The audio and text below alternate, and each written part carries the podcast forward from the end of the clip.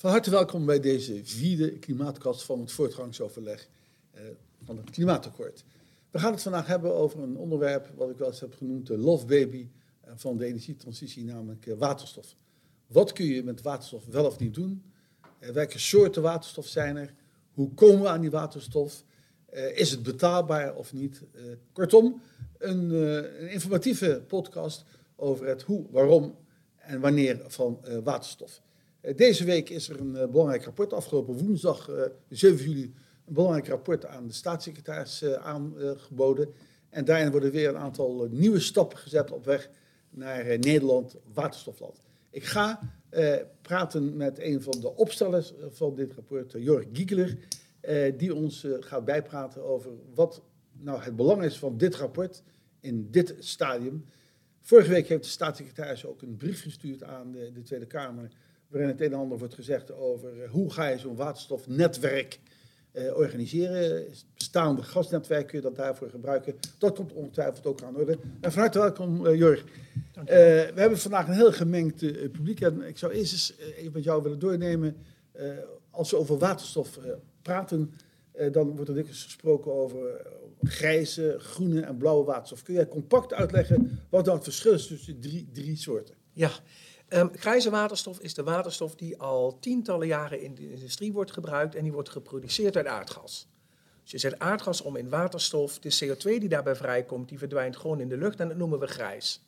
Als nou die C O twee die in de lucht verdwijnt, als je die nou opvangt en dan bijvoorbeeld in een leeg aardgasveld op de Noordzee stopt of in een leeg um, andere ondergrondse uh, holte, dan noemen we dat blauwe waterstof. Dus die productie van uh, waterstof die produceert dan geen C O twee meer.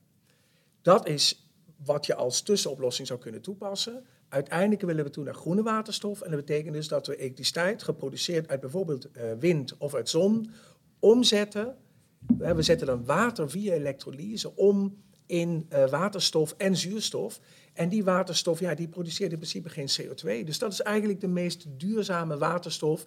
En dat is het lange termijn perspectief waar we naartoe willen in twintig vijftig. Als je groene waterstof wilt hebben, dan heb je dus ook massaal uh, duurzame energie heb je nodig. Die ja. windmolens uh, op zee of op land uh, en die zonneparken die zijn dringend nodig ja. om te zorgen dat je aan kunt voelen. Hoeveel groene waterstof hebben we eigenlijk op dit moment in Nederland? We hebben op dit moment in Nederland, als je kijkt naar productiecapaciteit, ik druk dat even uit in elektrolyse, hebben we ongeveer één megawatt elektrolyse. Of we hebben er, dacht ik, twee. Twee installaties van één megawatt.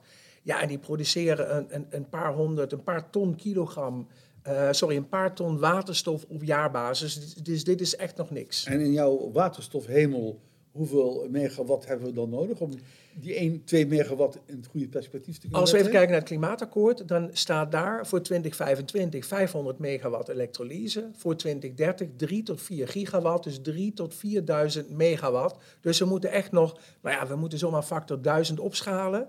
Maar volgend jaar verwachten we dat de eerste twintig megawatt installatie gebouwd wordt. Dus we zijn heel snel aan het opschalen. Maar dat is eigenlijk een megaslag, want je spreekt al over tweeduizend vijfentwintig. Ja. Dus het is echt een enorme operatie. Het is echt een, een transitie binnen de transitie. Juist om een deel van die moleculenbehoeften die we hebben, niet alleen de elektronen, maar ook de moleculen, om die te vergroenen, om die te verduurzamen.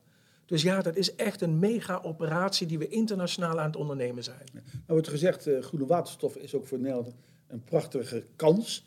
Uh, want we liggen aan het, uh, aan, aan het water. Maar we moeten zelf eerst nog die productiecapaciteit uh, voor elkaar breien. Ja. Voordat je kunt exporteren. Ja, uiteindelijk moeten we dat allemaal doen. Hè.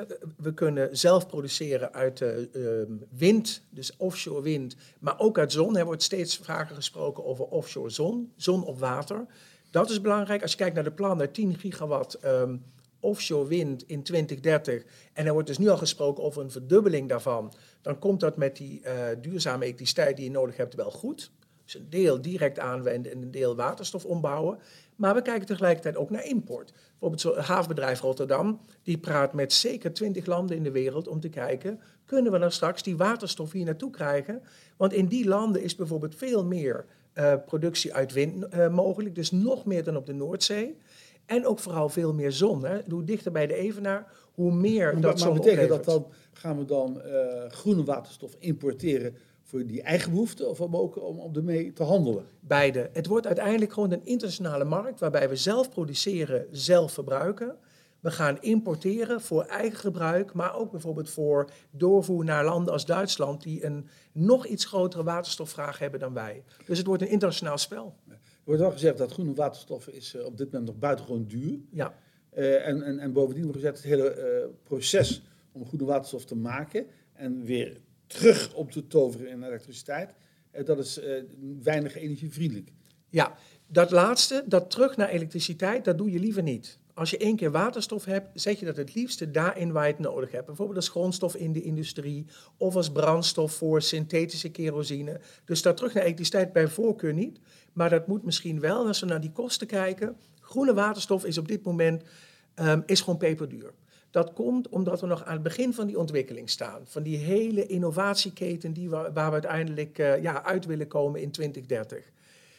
Wat we ook zien is dat het kostprijsreductieperspectief, dat dat heel groot is. Namelijk die duurzame elektriciteit, die kan steeds goedkoper worden. En die apparaten die we nodig hebben om die waterstof te maken, die kan ook steeds goedkoper worden. Is dat te vergelijken met het hele proces van wind op zee? Hè? Daar mikten we met het uh, energieakkoord destijds op v- prijsverlaging van veertig procent. Uiteindelijk is het meer dan zeventig procent geworden. Dus ja. De prijs van elektriciteit opgewekt op zee is spectaculair gedaald. Ja. Dat verwacht ik ook met waterstof. Ik denk echt dat die prijs spectaculair kan dalen. Echt een aantal factoren. Zeker ook omdat het niet een Nederlandse exercitie is. Hè? Maar dit is echt een wereldwijde ontwikkeling. Dus de hele wereld zet de schouders eronder om die prijs echt naar een acceptabel niveau te krijgen. Ook omdat ze het allemaal nodig hebben. Kunnen wij uiteindelijk met de capaciteit die nu wordt gepland op uh, wind op zee, maar ook op land en, en zonnepanelen, zijn we daarmee uh, kunnen we ons, uh, onze eigen behoeften uiteindelijk bevredigen, of hebben we altijd uh, import nodig? We hebben altijd import nodig. Ik denk dat het een fabel is dat je denkt dat we zelfvoorzienend kunnen worden, want we gaan er nu vanuit dat we de huidige energieintensiteit uh, van Nederland, dat we die behouden. En we worden hier en daar wel wat, wat zuiniger, we gaan wat besparen in de gebouwde omgeving, bij voertuigen. Maar je kan stellen dat dat energieniveau dat we nu hebben, dat dat toch niet zo heel erg veel daalt. En we zijn nu al een land wat heel veel energie importeert via olie, kolen en ook gas. En als we dat vervangen door waterstof, ja, dan kunnen we dat niet allemaal zelf opwekken. Maar ik denk wel dat we een heel eind komen, waardoor hè, op het moment dat we zelf uh, productie hebben en importeren, dan staan we als handelsland sterker dan wanneer we echt alles uit het buitenland moeten halen. En dat is denk ik ja, helemaal iets wat bij Nederland past. Je hebt nog wel uitgelegd het verschil tussen groen, blauw en, en grijs. Nog even voor de kijkers thuis die niet alles precies weten. Je kunt waterstof eigenlijk op drie manieren gebruiken. Als opslag, als transportmiddel en als brandstof. Dat zijn toch de drie functies. Hè? Ja, en er moet nog eentje bij, de vierde, ook als grondstof. Want de industrie gebruikt waterstof ook als grondstof voor het maken van allerlei chemicaliën. Dus dat vierde is dus brandstof, grondstof, transportmiddel en opslag. Dus eigenlijk is het zeg maar, het, het gouden uh, middel van de komende twintig, veertig jaar. Ja, eigenlijk mag je dat niet zeggen, want dan krijgen we altijd de criticasters over ons heen. Maar wat, wat, o, ja, nou... maar, maar, hoezo de, wat, wat, wat, wat vinden die criticasters? Nou, de criticasters zeggen altijd, ja, maar het is veel te duur en het is uh, best veel energieverlies. En dat klopt allemaal, alleen we gebruiken nu twintig procent elektriciteit en tachtig procent moleculen, dus iets anders dan elektriciteit. Dat gaat verschuiven richting twintig vijftig, hè, dat gaat richting vijftig vijftig of misschien nog wel meer voor elektriciteit. Moleculen en? En elektronen. Maar leg even thuis uit voor de mensen. Elektronen is eigenlijk alles wat je met stroom gebruikt. Dus je hebt bijvoorbeeld een elektrische auto, daar stop je stroom in via een accu en die gaat daarmee rijden. Moleculen is bijvoorbeeld uh, de brandstoffen die je in vliegtuigen stopt, uh, kerosine. Je kan een vliegtuig niet elektrisch laten vliegen. Althans, dat is uitermate lastig, zeker de grote vliegtuigen. En daar heb je dus die moleculen voor nodig. En dat blijft ook in twintig vijftig nog steeds orde grote vijftig procent. Ik hoop eigenlijk dat het nog minder is. Maar die behoefte moeten we invullen, anders gaan we dat stuk helemaal niet verduurzamen. En we moeten wel op nul uitkomen in twintig vijftig. Dit was een beetje het, het algemene deel, het college van jou over uh, het hoe en waarom van uh, waterstof. We gaan langzaam naar jullie rapport toe. Eerst nog even een, een andere vraag. Vorige week stuurde de staatssecretaris een brief naar de Tweede Kamer. En die ging eigenlijk kort samenvatten over de vraag, kunnen we het huidige gasnetwerk gebruiken voor waterstof? Dat was een heel positief verhaal. Ja, ja wat daar heel nadrukkelijk uit naar voren komt is dat dat gasnet gewoon geschikt is. En daar moet best hier en daar nog wat aangepast worden. Maar in grote lijnen is dat geschikt, enerzijds. En anderzijds, we hebben behoefte aan een waterstofinfrastructuur in Nederland die eigenlijk al die industrieclusters, om mee te beginnen, met elkaar verbindt. We hebben vijf grote industrieclusters in Nederland. Groningen, Amsterdam, Rotterdam, Zeeland en in Limburg. En als je die met elkaar verbindt en koppelt aan bijvoorbeeld de importhavens en de productiemogelijkheden, dan kun je daarmee vrij waterstof tussen al die behoeften, zeg maar, schakelen, transporteren en je zou nog op kunnen slaan. En daarmee begint die markt zich te ontwikkelen. Ik zou ook in de brief van de staatssecretaris had gesproken over de grootte van de moleculen. Dat is nog wel, vroeger was de zurg, uh, zijn die waterstofmoleculen zijn die niet zo klein dat ze dwars door de leiding heen schieten. Dat probleem bestaat niet, heb ik begrepen. Dat hangt af van het materiaal wat je gebruikt, maar er, er wordt al waterstof binnen Nederland getransporteerd. Er loopt een privaatnet van Rotterdam naar Zeeland, door naar Antwerpen tot in Noord-Frankrijk. Dat werkt uh, honderd procent goed en veilig. En dat kunnen we dus ook met het aardgasnet. En er zijn kleine dingen die je moet aanpassen. Bijvoorbeeld de compressoren, daar zitten componenten in die dus het waterstof op druk brengen, die nu voor aardgas zijn gemaakt. Ja, daar zul je een en ander in moeten veranderen, een van de voorbeelden. Maar grosso modo is dat aardgasnet gewoon te gebruiken voor waterstof. Wat mij opviel, dat is als je dat aardgasnetwerk echt wilt, uh, geschikt wilt maken over heel Nederland, dat je betrekkelijk weinig geld nodig hebt. Ik las in de brief van de staatssecretaris, de gok is zo'n anderhalf miljard euro. Ja. Eigenlijk zit je dan voor een, een koopje op de eerste rij. Als je daarmee ons hele gasnetwerk geschikt kunt maken voor de revolutie van de energietransitie, namelijk waterstof, ja, dan zou je zeggen, uh, nu beginnen. Absoluut, absoluut. Dus eigenlijk is dat een schijntje. En dat is tevens waarom we als Nederland zo graag willen inzetten op uh, waterstof. Omdat we al een deel van wat we zo, zo met een duur woord noemen assets, hè, we hebben al een deel van de toeters en bellen die we nodig hebben om dit mogelijk te maken, namelijk die opslag. We hebben die infrastructuur, we hebben de havens, we hebben die Noordzee voor de deur waar we enorm veel duurzame elektriciteit kunnen produceren. Dus we zouden wel gek zijn als we niet op deze trein springen, met name ook omdat we die vijf industrieclusters hebben. En bijvoorbeeld, uh, we, we hebben luchthavens die allemaal die moleculen die ik eerder noemde in de toekomst nodig hebben. Dus ja, hier komt eigenlijk alles bij elkaar. En dan, wat denk ik belangrijk is, we staan hierin niet alleen. Dit is een mondiale ontwikkeling. Duitsland gaat negen miljard investeren tot twintig dertig. Frankrijk gaat zeven miljard investeren. Goed dat je dat zegt, want die bedragen die, die vliegen dikwijls voorbij. Ja. Wat dat betreft is de Nederlandse inspanning is toch buitengewoon bescheiden. Ik vertel het nu heel ja, netjes. Ik denk dat Nederland uh, op dit moment, er wordt wel eens gezegd, ja, Nederland met vijfendertig miljoen, dat klopt niet. Ik denk dat Nederland, als je nu alles optelt aan innovatiemiddelen, aan investeringen, als je nou ook nog hè, dat besluit over gasunie, als je dat nog meeneemt, dan gaat Nederland zo'n één à anderhalf miljard investeren. Is dat genoeg? Nee. Want die industrie die moet ook nog mee. Hè. Die, die, die, die vraagkant die moet ook nog ontwikkeld worden. Dus ik denk dat we een eerste goede stap hebben gezet. Maar er is echt meer nodig. En daarom wachten we eigenlijk met spanning tot dat nieuwe kabinet er is. Ja. Eigenlijk zoals iedereen. Die dan gewoon commitment laat zien. Ja. Die zegt van wij gaan voor waterstof. En, en, Daar eh, gaan we het nu over hebben. Ja. Uh, want uh, ja. je hebt dat rapport uh, van de week uh, aangeboden aan de staatssecretaris. Ja. Vertel eens even uh, wie hebben dat... Wat houdt het rapport in? Dat is vraag één. En vraag twee, wie hebben dat rapport gemaakt? Wie zit er achter ja, dit rapport? Ik doe dat laatste eerst even. Hè. Ja. Het rapport is gemaakt door wat heet de cross-sectorale werkgroep waterstof. En dat is een werkgroep die is samengesteld uit alle partijen die van belang zijn uh, op het waterstofdomein in Nederland. Doe eens een paar. En dan moet je vooral denken aan um, uh, de industrie, de mobiliteit, de energiecentrales, de infrastructuurbedrijven, Uh, het innovatiedomein, maar ook bijvoorbeeld de natuur- en milieuorganisaties, de partijen die zich bezighouden met het opleiden en het omscholen. De haven Rotterdam uh, las ik. Ja, haven Rotterdam. En er was eigenlijk zoveel belangstelling om deel te nemen in die groep, dat we hebben gezegd van, nou, misschien kunnen we beter alle brancheorganisaties erin vragen. Denk aan de V N C I, denk aan de V E M W E, de N V D E, de Nederlandse Vereniging voor Duurzame Energie, maar bijvoorbeeld ook de BOVAG, I P O, de gemeente, om met elkaar dat plan te maken. En dan kunnen zij hun achterbannen erbij halen. Als ik dat goed begrijp, dan, dan staan al die partijen staan achter dit rapport. Ja. Oké, okay. Dan ja. de inhoud. Ja. Wat is nou uh, als jij dat niet... Je hebt geen half uur de tijd. Nee. Maar als je in een minuut moet samenvatten wat jullie aanbevelingen zijn die ja. jullie deze week bij de staatssecretaris hebben gedeponeerd. Ja, wij zeggen dat je waterstof echt met kracht moet ontwikkelen in Nederland. En dan moet je volgens uh, twee sporen doen. Het eerste, eerste spoor is ga grootschalig aan de slag. Dat betekent veel meer productie van elektriciteit op de Noordzee, bijvoorbeeld via wind. Het omzetten daarvan grootschalig in waterstof.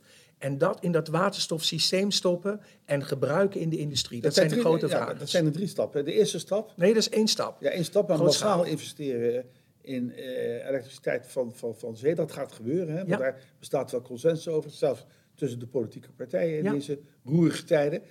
De tweede uh, stap. Uh, hoe staat het daar met de consensus? De tweede gaat, stap... gaat dus over massaal investeren ook. Ja. Wat je daar ziet is dat, wij, uh, dat er vanuit het, uh, het ministerie nu wordt gekeken naar kunnen wij een opschalingsinstrument beschikbaar stellen. Van, er is nu gespra- sprake van tweehonderdvijftig miljoen euro. Wat gebruikt wordt om te zorgen dat we van die één megawatt die ik in het begin noemde waar we nu zitten, naar tien, twintig megawatt, door naar vijftig en naar honderd megawatt elektrolyse. Voor, voor, voor wie is die tweehonderdvijftig miljoen dan bestemd? Die tweehonderdvijftig miljoen is bestemd voor de opschaling van die technologie bij de industrie. Oké, okay, dus een soort subsidieregeling voor de industrie. Ja, okay. Een opschalingsregeling, ja. Uh, er, wordt, er wordt heel dikwijls gezegd, uh, de, de, de een wacht op de ander. Hè? Uh, we zitten te wachten. Waar uh, is nou de kern dat het kabinet gewoon de knoop moet doorhakken? En dat je dus ook moet voorinvesteren? Ja, ik denk dat de kern is dat um, de industrie, op het moment dat zij overstapt op groene waterstof, in een ongelijk speelveld terechtkomt. Ze moet concurreren tegen die partijen die niet voor groen kiezen. Nou kun je dat op allerlei manieren uh, kun je dat repareren. Je kan dat met subsidies doen of je kan het met verplichtingen doen. Dat je gewoon zegt, iedereen krijgt dezelfde verplichting. Nou, dan loop je het aan tegen het feit dat je dat dan Europees moet doen.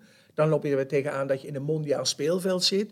Dus ergens zul je bedrijven moeten helpen die willen investeren in waterstof om die stap te nemen en ja, die, die, die hogere kostprijs om die gecompenseerd te krijgen. En dat betekent niet alleen dat de overheid moet zeggen, uh, maakt niet uit wat jullie voor kosten hebben, wij compenseren alles. De industrie moet ook over de brug komen, want die heeft diezelfde doelstellingen voor twintig dertig. En ziet natuurlijk bij die steeds meer stijgende C O twee prijs een enorme last op ze afkomen. Dus ik denk dat dit echt gewoon een spel moet worden tussen industrie en overheid. Hoe kunnen we dit samen vorm gaan geven? Maar de vraag is, die tweehonderdvijftig miljoen is dan een druppel op de groene plaat. Dat is de eerste stap. Kijk, we kunnen nu al alle tien stappen tot twintig dertig uitstippelen. Ik denk dat nu de eerste stap is, dit instrument is er. Dat hebben we nog, op dit moment wordt dat dus uh, uh, zeg maar georganiseerd. En ik denk dat het kabinet uitzicht moet geven, het nieuwe kabinet straks op. Wij gaan ook in die periode tot twintig vijfentwintig al die volgende stappen zetten. Uh, die, die, die tweehonderdvijftig miljoen is bestemd voor de komende tien jaar of voor de komende vijf jaar? Nee, ik denk dat je dan moet denken aan de komende drie jaar, twee, drie jaar. Okay. Zoveel dus, belangstelling is er. Uh, en, en dat is niet stru- dat is niet ieder jaar terugkeren, dat is gewoon tweehonderdvijftig miljoen eenmalig. Nou ja, dat is de eerste stap voor die eerste ja. opschaling. En uiteindelijk zullen uh, dat wat je nodig hebt om die opschaling mogelijk te maken, zal natuurlijk steeds uh, kleiner worden, omdat de technologie zich ontwikkelt, omdat de C O twee prijs stijgt. En omdat duurzame elektriciteit nog steeds in een kostprijsreductiecurve zit. Het gaat erom neer, je moet de industrie over die hobbel heen helpen. Uh, en, uh, en die hobbel die wordt vanzelf lager door allerlei externe omstandigheden. Uit, idealiter wordt die hobbel lager doordat elektriciteit en de technologie goedkoper worden. En omdat dat kostprijsverschil dat je dan nog hebt gecompenseerd wordt door de C O twee prijzen. Kan kun je de, de, de plannen die Frans Timmermans uh, volgende week gaat aankondigen, uh, kunnen die daar ook nog een rol spelen om waterstof Uh, um, Absoluut. Kosteneffectiever te maken. Absoluut. Brussel is heel erg belangrijk in deze, omdat Brussel in, in, ons in principe staatssteunregels voorschrijft en met die staatssteunregels aangeeft wat er wel en niet mag. Zoals één stuk, van de andere kant de budgetten die nodig zijn om dit te financieren. En zoals het er nu uitziet, gaat dit de goede kant op en is Brussel heel erg motiverend richting die ontwikkeling van groene waterstof. Want ook Brussel ziet natuurlijk dat wij als Europa deze stap moeten zetten. Nogmaals, die moleculen die zijn belangrijk. En straks met waterstof kunnen wij nog veel meer duurzame elektriciteit in ons systeem krijgen. En daar, daar is het ook een hele belangrijk element in. Dus we kunnen veel meer duurzame elektriciteit in ons systeem kwijt dan wanneer we het alleen maar via de kabels doen. Want dat loopt echt straks tegen zijn grens aan. Nou, de afgelopen anderhalf jaar zag je een aantal initiatieven. De haven van Rotterdam loopt voorop, denk ik. En met Portos hier ook in het noorden een aantal initiatieven. Ja. Uh, hoe ver lopen die initiatieven nou uh, parallel met wat jullie hebben opgeschreven? Want je hebt soms de indruk dat het eigenlijk allemaal gerealiseerd is. Ja. Maar wat is de stand van zaken van dat soort initiatieven? Uh, de stand van zaken is dat al die partijen met elkaar een plan hebben gemaakt. We hebben echt, uh, als je het optelt, we willen naar drie, vier gigawatt in twintig dertig, maar er ligt voor het dubbele aan plannen. En al die partijen hebben gezegd, wij willen heel serieus aan de slag hiermee. En help ons om dit mogelijk te maken. Betekent dat dan dat de schop al in de grond kan? Bij een aantal projecten wel. Bijvoorbeeld, uh, laten we noemen een Nobian. Hè, dat is wat hiervoor Nourion heette en daarvoor weer Axo. Die zijn in Delfzijl bezig met uh, de eerste twintig megawatt elektrolyse. Dat wordt een van de grootste fabrieken ter wereld op dit moment. En die willen echt nu gaan investeren, dat ding er neerzetten en zorgen dat je dus die productie van die waterstof kwijt kunt in de industrie. Dus ja, maar we zijn die, begonnen. Maar die wachten ook op, op die subsidie? Um, die hebben nog wel wat ondersteuning nodig, ja. Dus we, je moet het zien als een lange trap, denk ik, van twintig treden. En we gaan nu de eerste twee, drie treden op. Maar we willen wel ex, uh, perspectief hebben. Uh, ja, perspectief dat je straks ook op die twintigste treden komt. Want we, ja. Ja. Hoe, hoe zitten we nou internationaal? Uh, lopen wij als Nederland... We hebben het even gehad over die bedragen die Frankrijk en Duitsland investeren. Nou, daar, ja. daar zijn wij, komen wij heel bescheiden uit in, in die ranking. Om niet te slecht, om niet te zeggen, uh, beroerd. Er is een begin. Er is een begin, heel ja. positief. Uh, maar als het gaat over de, de, de, de kennis in Nederland en, en wat verzameld is tussen wetenschap, bedrijfsleven en overheid. Hoe, zitten, lopen wij dan voorop in Europa? Zitten we in de middelpositie? Ja, ik, ik hou nooit zo van het benoemen van een koploper. Want dat betekent dat je echt ja, beter bent dan de rest. Politici zijn daar gek op, hè? Ja, nou, Max Verstappen is een koploper, denk ik. Hè? Ja. Maar als je dan kijkt naar de rest... Um, ik denk dat er een kopgroep is. Ik, ik vergelijk liefst met het wielrennen. Er is een kopgroep die bestaat uit een stuk of tien landen... en Nederland doet daar goed in mee. We hebben de plannen klaar. Nu, zeker met de investering in de, zo'n hydrogen, zo'n waterstof backbone... denk ik dat we het heel goed doen... De plannen zijn er. We hebben dat uh, enorme areaal op de Noordzee wat we nog kunnen ontwikkelen.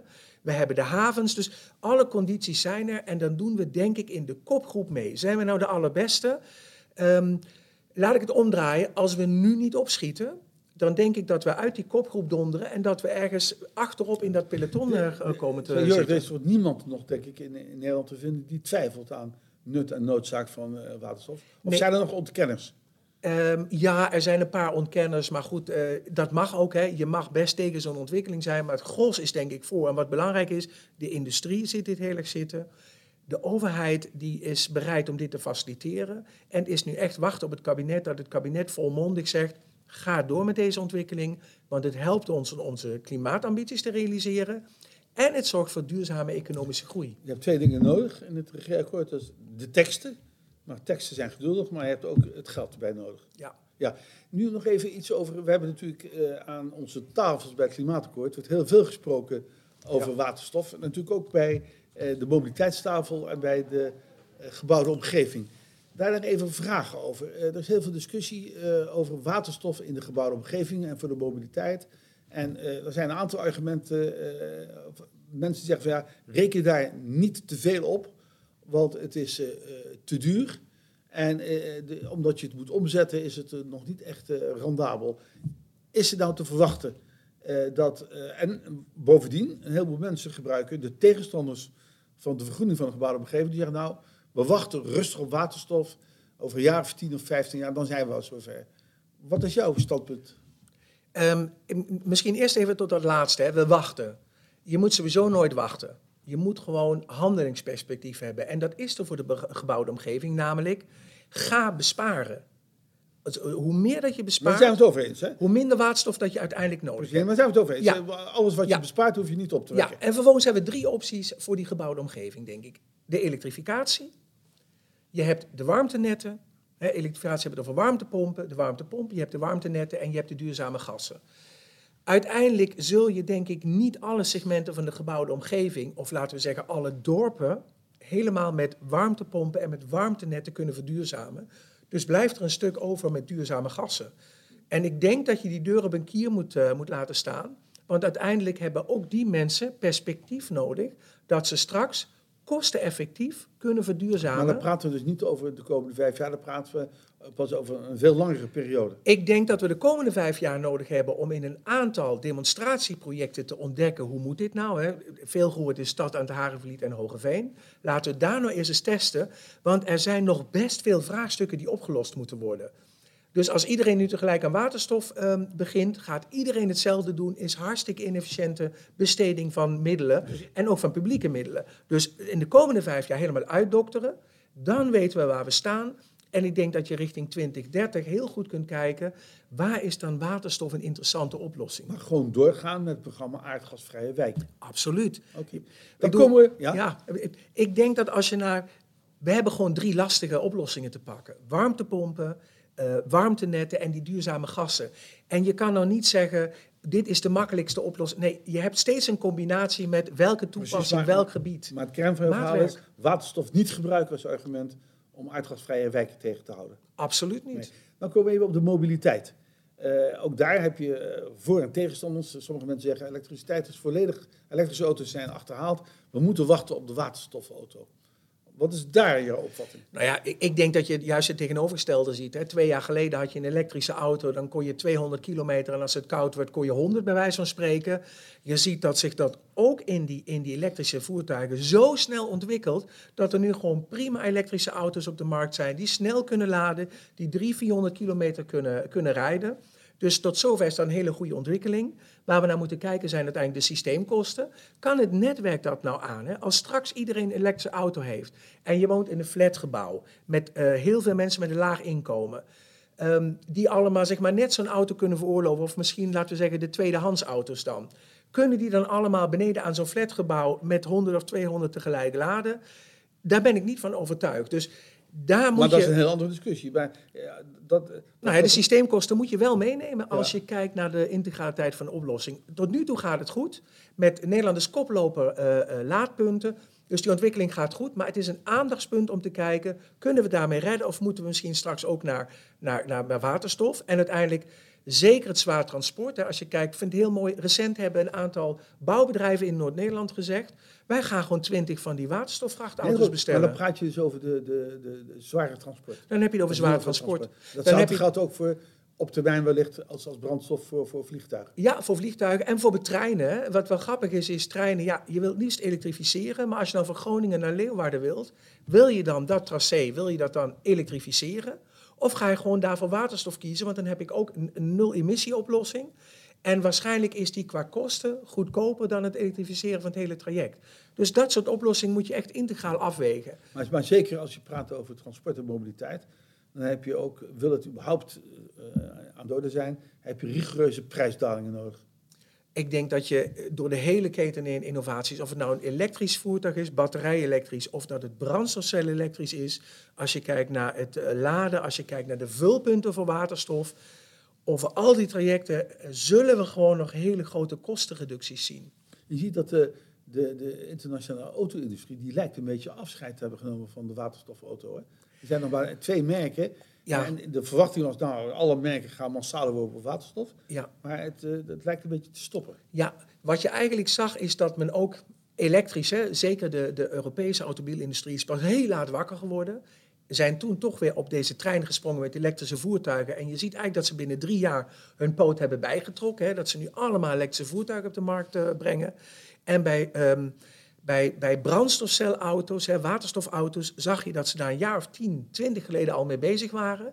Dat dat eigenlijk in een soort van dip is geraakt en dat het nu al begint aan te trekken. Maar even over de, de, de werkwijze. Je zat dus een groot aantal verschillende groeperingen. Uh, hebben jullie dat rapport gemaakt? Uh, waren er nou hele grote tegenstellingen tussen al die participanten? Nee, er waren, um, er waren eigenlijk geen tegenstellingen. Want vanaf het begin heb ik tegen, de, tegen iedereen gezegd die in deze werkgroep zat, wij zijn hier om met elkaar te bouwen aan een plan voor waterstof. We, we zijn het ermee eens dat waterstof een rol vervult in die energietransitie.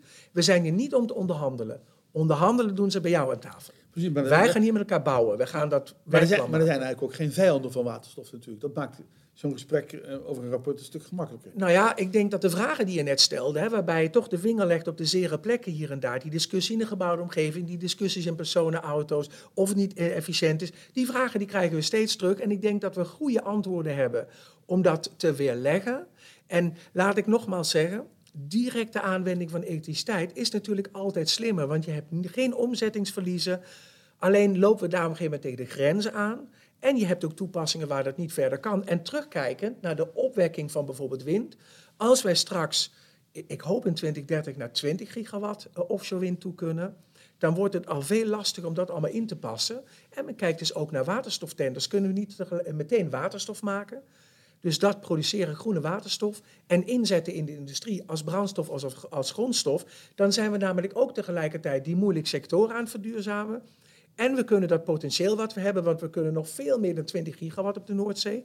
Dat kunnen we optimaal gaan benutten. Nou, slotvraag. Zijn er nog technologische problemen rond de, de opschaling van waterstof? Is, is het gewoon een kwestie de bestaande techniek gewoon opschalen? Nou, Weet je, er is nog heel veel innovatie mogelijk. We kunnen ze nog efficiënter maken. We kunnen nog minder uh, um, um, schaarse materialen erin gebruiken. We kunnen nog allerlei, in, in de systemen die we eromheen hebben, die kunnen we nog kleiner maken. Er is nog heel veel te innoveren.